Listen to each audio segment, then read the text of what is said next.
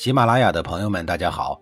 告诉大家一个好消息，除了音频以外，我最近开始以视频的方式为大家讲历史，内容也不再局限于中国古代史，而是涵盖人文、社会、西方历史等等，还包括对一些经典童话人物、历史人物进行全新解读。欢迎大家在微信视频号里搜索“志明侃历史”，同志的志，光明的明，调侃的侃，历史故事的历史，我在视频里等你。上一集里，我说到了苦哈哈的周天子找鲁国借钱办丧礼的事儿。实际上啊，当时咬紧牙关借钱给周王室的鲁文公，自个儿呢也过得很不怎么样。不但财政上呀紧巴巴的，行政上也是束手束脚。这和当年周公刚刚分封到鲁国时的财政以及政治地位啊，完全不在一个量级上。那既然已经说到了鲁国，那么我就将七百九十岁高龄的鲁国系统的给听众朋友们讲一讲，从鲁国的第一任国君开始讲。鲁国的第一任国君虽然是周公，但是呢，他并没有在鲁国工作，而是一直在镐京工作。他有更重要的工作要做，摄政，辅助年幼的周成王。于是呢，他将长子伯禽派到了鲁国，替他受封。西周建国初期啊，周天子分封了很多的诸侯国，但是呢，唯有鲁国的地位啊与众不同。首先，鲁国获得了最丰厚的赏赐，还拥有运用天子礼乐的特权。总之啊，一句话，给起权来不眨眼，给起钱来不手软。其次呢，鲁国位于地理位置得天独厚的山东曲阜，这儿啊，绝大多数的领土都是平原，土地富饶，水源充足。非常适合农业的发展以及畜牧业的发展。早在远古时期啊，鲁地呢就是人民的聚集地，历史悠久，本土文化呀十分的先进。在当时的诸侯国排位呀，鲁国也是高居榜首。国语《鲁语上》就记载了鲁之班长，班呀指的是周朝诸侯国的排位序列，班长就是说鲁国高居于诸侯国之首。这反映了鲁国在周王室眼中的重要性。周王室对鲁国呢，也是充满了期望，希望鲁国恪守礼制，帮助周王室啊守住东大门。鲁地啊，是原来商朝时衍国的所在地。原衍国的旧族势力啊，时刻准备着反叛和偷袭。这种复杂的状况啊，令周公对鲁国的前程呢，十分的担忧。伯禽动身前往鲁国就任时啊，周公就对他说。我是文王的儿子，武王的弟弟，成王的叔叔，身份地位啊比较的尊贵。可就是这样啊，我还经常在洗头的过程中临时终止，然后接待来访的能人贤士。吃饭的时候啊，也经常放下碗筷，迫不及待的接待贤士。即便如此啊，我还常常担心漏掉了天下的贤才。你到了鲁国以后啊，万万不要因为你是一国之君，就目空一切，怠慢贤者啊。伯禽刚一到鲁国就任，东方大地就爆发了前面所说的三监之乱。伯禽率领军队抵达了费地啊，也就是今天的费县，亲自撰写了《费氏》，用来严肃军纪，提高作战能力。《费氏》与周武王灭殷商王朝时的《尚书牧师篇》呀，有异曲同工之处，都是大仗之前的动员令。更准确的说法呀，叫征讨檄文。费氏呢由三段组成，在这里呀，我就给大家说一说。第一段呢是这样说的：现在大家肃静，听我的命令。太可恨了！现在怀疑和徐荣这些个敌人一起兴乱造反了。将士们，准备好你们的盔甲，系好你们的盾牌，备好你们的弯弓，断好你们的长戈大矛，磨亮你们的刀锋，谁都不可以懈怠。这一段话呀，是伯禽对将士们下的死命令。通过语气啊，可以想象得出当时的形势呢，非常的严峻，敌人力量啊也很强大。鲁国面临的将是一场你死我活的恶战，他要让将士们清楚地认识到这一点，纪律要严明，军备要充足，不能有一点懈怠。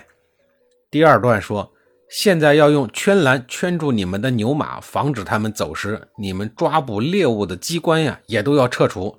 而用来诱捕野兽的陷阱也要填平，不准伤害圈养的牛马。如果牛马跑散了，随军的奴隶逃跑了，也不准去追捕。如果你们意外得到了这些个牛马和奴隶，要及时的报告并上缴。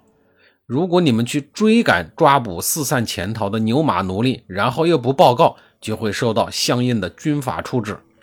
这一段话的意思是，伯禽声明军队的纪律，要求大家一切行动听指挥，随时备战。第三段话说呀，十一天以后，我们要开始正式的征伐徐荣了。你们要准备好你们的干粮，每个人按时集结。如果没能按时集结呢，你们就要受到死刑的处置。另外，我们鲁国三交三随的人要准备好你们的筑墙工具。到了出征的那一天呀，我们要修筑营垒，任何人都不能拒绝提供筑墙的工具。另外，我们鲁国三郊三随的人，你们要准备好生草料和干草料。如果准备不足，也要受到死刑的处罚。这一段话的意思是说呀，伯禽以军令派遣从征的鲁国军队以及当地的族人的附议，并立下了完成的时间。费氏的原文呀，文字冷僻，字义古奥，晦涩难懂，为诰命题材。它是中国古代留下来的很珍贵的历史资料，对于周代诸侯封国的发展历史啊，有非常重要的研究价值。它还是一篇很难得的周朝战史法的文献资料。从费氏里可以看得出，鲁国作为一个封国的诸侯，如何调动军力，封国的建制上的运作特征，包括对鲁国内部的结构构成，都有了很好的揭示。比如三交三随，就是周代社会相随制度的最好证明。伯禽宣布完废氏整顿好军备以后啊，便和齐国的援军联合在一起，和叛军呢形成了僵持的局面。等周天子的大军开到以后啊，周王室、鲁国、齐国三军会合，历时三年的激战呀，最终平息了叛乱，使得周王室、鲁国的局面得以安定。伯禽在鲁国花了差不多三年多的时间，才基本实现了区域政治的平稳过渡，才能安心的回到周王城进行工作述职。相反呀，与伯禽同时受封到邻近燕国区域的是齐国的姜子牙。却仅仅只花了三个月的时间呀，就搞定了区域政治。同样的时代，同样的背景，无不透出某种可能，也就是伯禽所面临的困境啊，要比姜子牙残酷得多。伯禽在鲁国建立国家以后啊，从一开始呢，就严格按照周人的制度和习俗来治理，这本身呀，就是一件非常困难的事情。改变一个人的生活习惯本身就很不容易，改变一群人的生活习惯就更难了。而要是改变一个区域的生活习惯，改变一个区域的文化，基本上呀就是不可能的事情。比如说，满族人建立的大清王朝屹立了好几百年，最终呢也没有改变汉族人的文化和习俗。伯禽强烈推行周人的礼乐，显然就是要彻底改变燕国旧人的风俗，要破除一切旧有的政治、经济、文化乃至社会体系。伯禽要的不是姜子牙那样的循序渐进，而是大破大立。在这个过程当中啊，必然会伴随着种种的争辩与动荡。因此啊，可以想象得出，在空旷的周王庭中，伯禽在向周成王和父亲周公述职的时候啊，心中必然有着无数经历磨难而至最后成功的喜悦之感。周公敢于册封自己的这个儿子到燕国。这样一个殷商与东夷人夹杂共处的地区担任国君，本身就说明伯禽绝不是一个碌碌无为的人。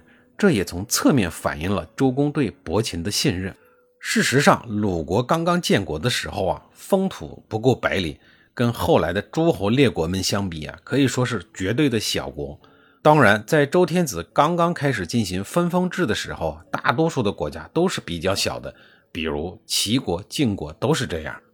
周天子不仅需要这些亲族国家们成为自己的平藩，更要他们在分封所在的地区呀开枝散叶和发展壮大。因此，第一代封君的人选呀是非常的重要的。伯禽当然是当之无愧的合格的开国君主。他担任鲁国之君呀长达四十六年，坚持用周礼来治理鲁国。他把血缘宗法礼制确定为基本国策。大力倡导国民以血统为基础上尊下卑的礼制，这样一来呀，就极大的弱化了地方派的力量，使得鲁国的政治与经济啊都呈现出欣欣向荣的景象。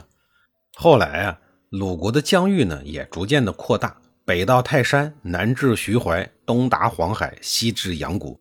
至此啊，鲁国逐渐成为周王朝掌控东方的主要诸侯国。